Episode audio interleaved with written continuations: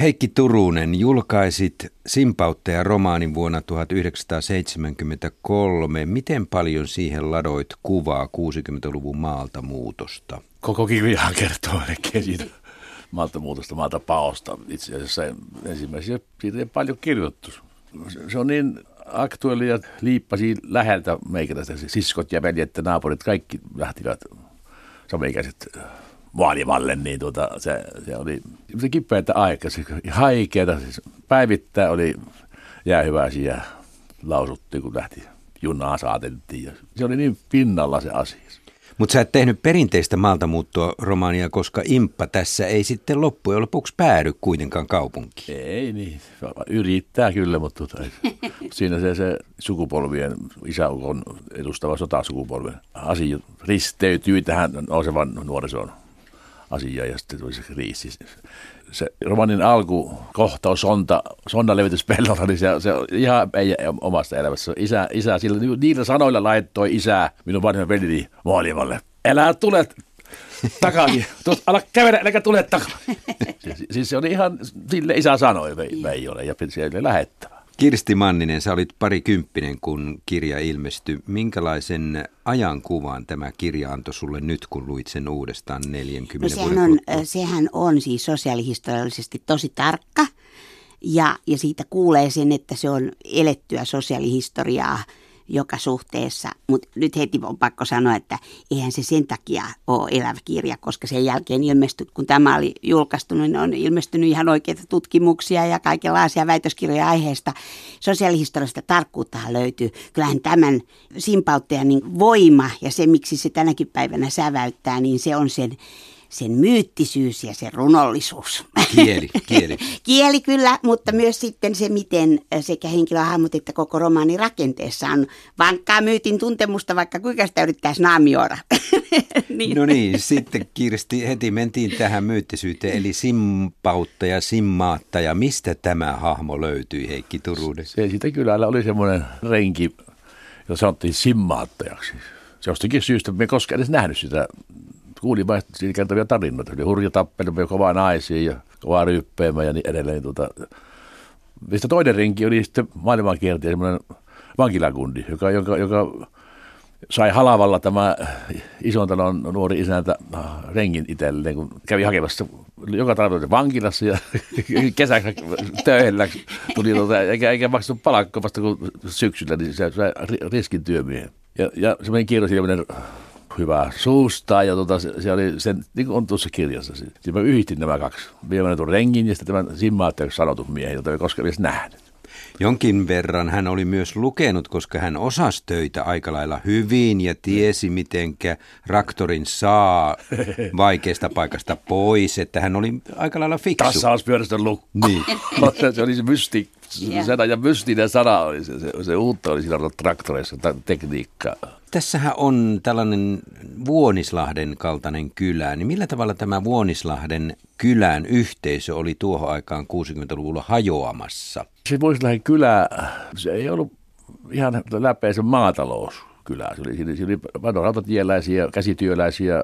Se ympäröivä maaseutu oli se, se Vuodisjärvi, esimerkiksi Ala Kelva ja mitä kyliä, niin ne, ne oli sitä maaseutua. Keskikylä oli vähän semmoinen niin kuin, niin kuin asutustaajava jos, jossa tämä sympatiatapahtuma tapahtuu.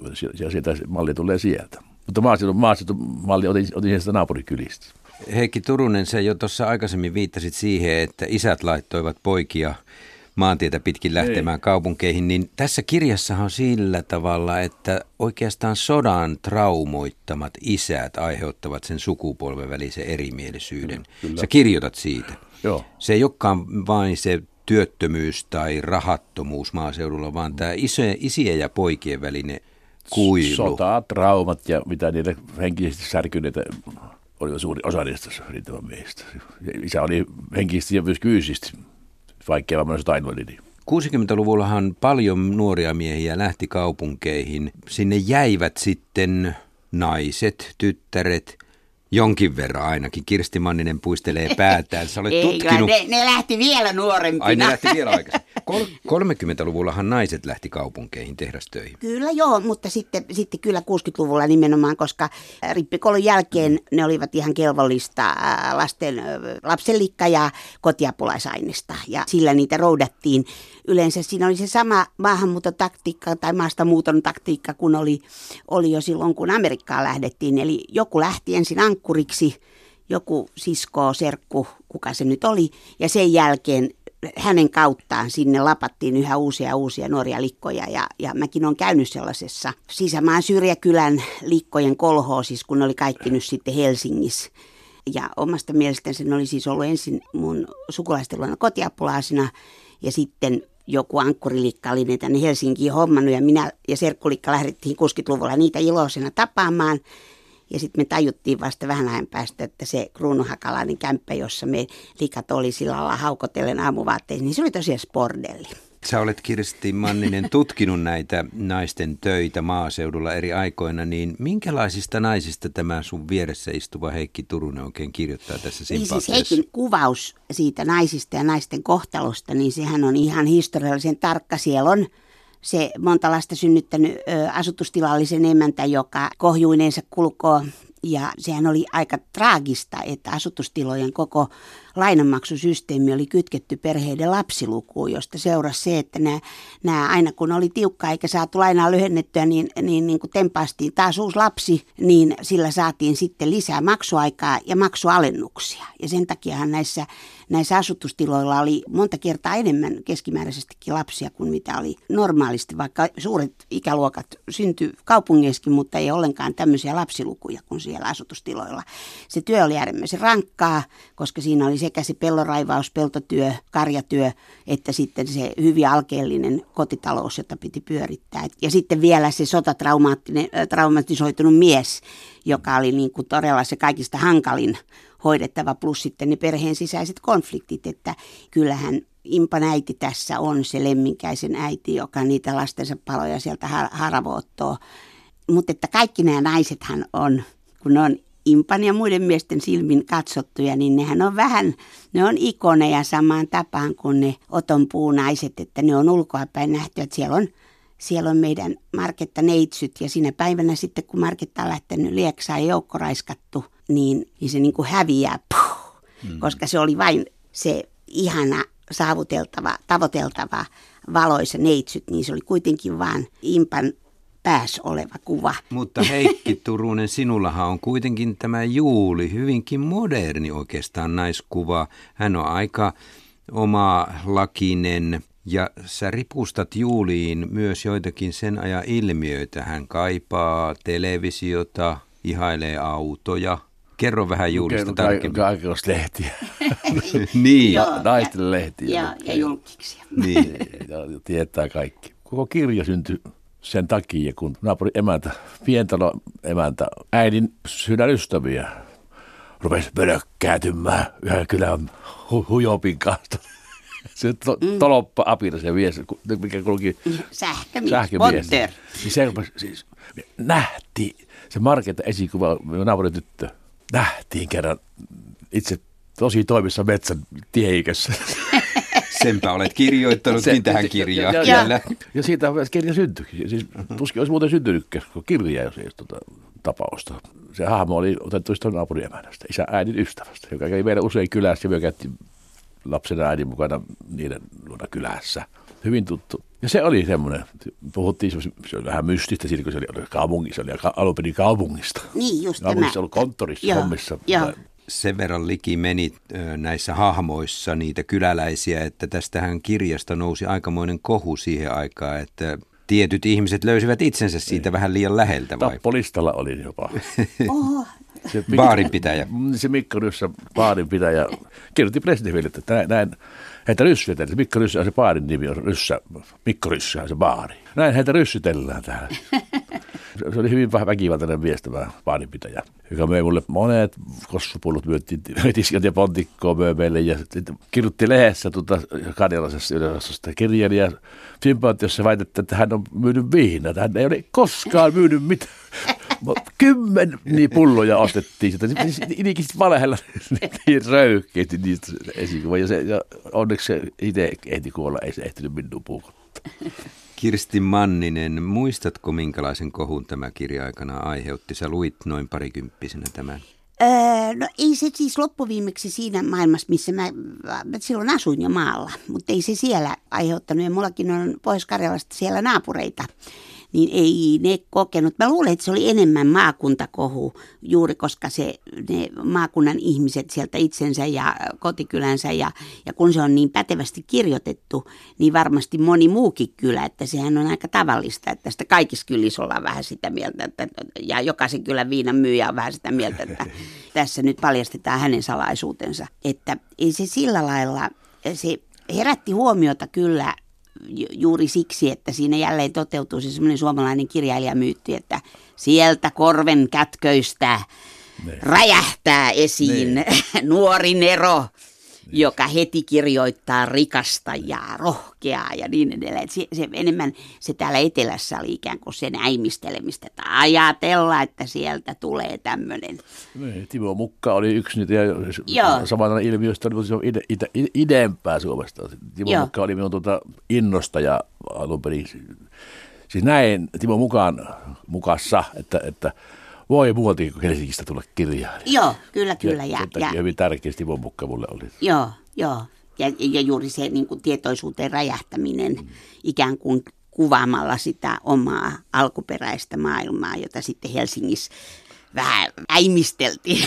Mutta tuota, tämä vielä tästä kotikylän suuttumisesta, äh, vihastumisesta, niin ilmeni sitten, kun toinen romaani Joensu Elli ilmestyi. Se oli vihainen, kun tuota, Simpaltajan tapauksessa oli vihainen, kun mukaan heistä kirjoitettiin. Kun Joasu Elli ilmestyi toinen romaani, niin olet vihaisia taas. Sen takia heistä ei kirjoitettu.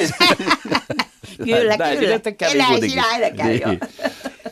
Kirsti Manninen, sun ensimmäinen romaani Maitotyttö ilmestyi vuonna 1984 ja siinä on tavallaan päinvastainen asetelma, koska siinä työttömyyteen kyllästynyt ylioppilasmerkonomi Liisa Huhtila lähtee maatalouslomittajaksi kylään. Se, siinä tapahtuu päinvastoin kuin Heikki Turusen simpauttajasta, simpauttajasta vuonna 1973. Ju, Julihan oli. Tuota, niin, no jo, joo, kyllä. kyllä kato, niin. se, siinä oli jo yksi maallepalaaja myös tässä romaanissa ja tavallaan se pendelöinti syvän maaseudun ja kaupungin välillä. Sehän on vahvasti jo jo Heikin romaanissa mukana, mutta 80-luvulla se oli sitten taas jo ihan oikea sosiologinen ilmiö ja sosiaalihistoriallinen ilmiö. Eli tosi paljon oli muitakin maallepalaajia kuin esimerkiksi meidän nuori perhe, joka muutti maalle, oli muuttanut maalle jo, jo silloin 70-luvun alussa.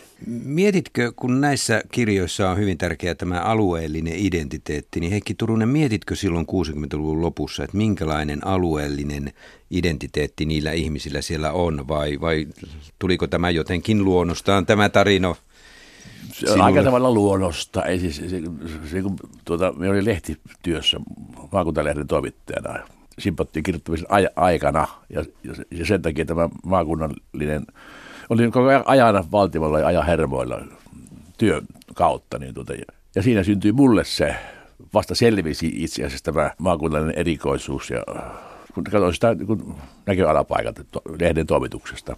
Se tuli sillä tavalla se maakunnallisuus ja se, ja se hahmottui mulle se kuva.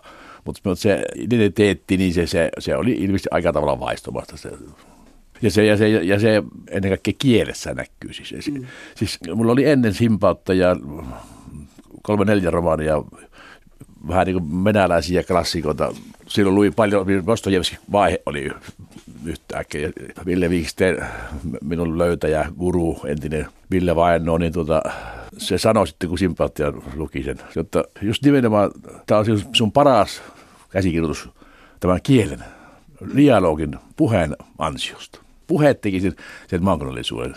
No se oli ihan vaistumasta. Lehtimiehenä pääsit haastattelemaan Joensuussa Jouko Turkkaa, joka oli Joensuun teatterissa ohjaajana.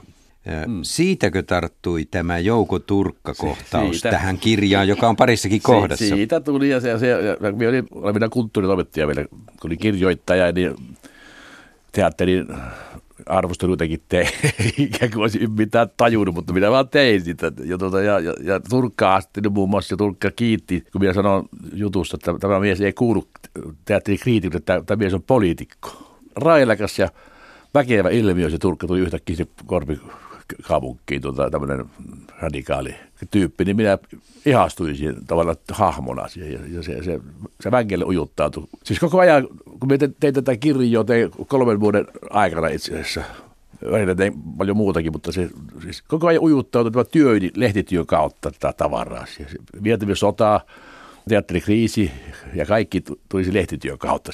Koko ajan ujuttautui tavaraa todellisuudesta. Sen takia se on niin aktuelli tai siis ajankohtainen tai, tai siis ajan hervolla tunne tulee siitä sen takia just lehtityön kautta siinä. Koko ajan Tuota... Se huikea tulipalokohtauskin seuraa sun jostakin lehtiuutisesta, niin kuin löytyy se ne, autiotalon poltto. sen talo.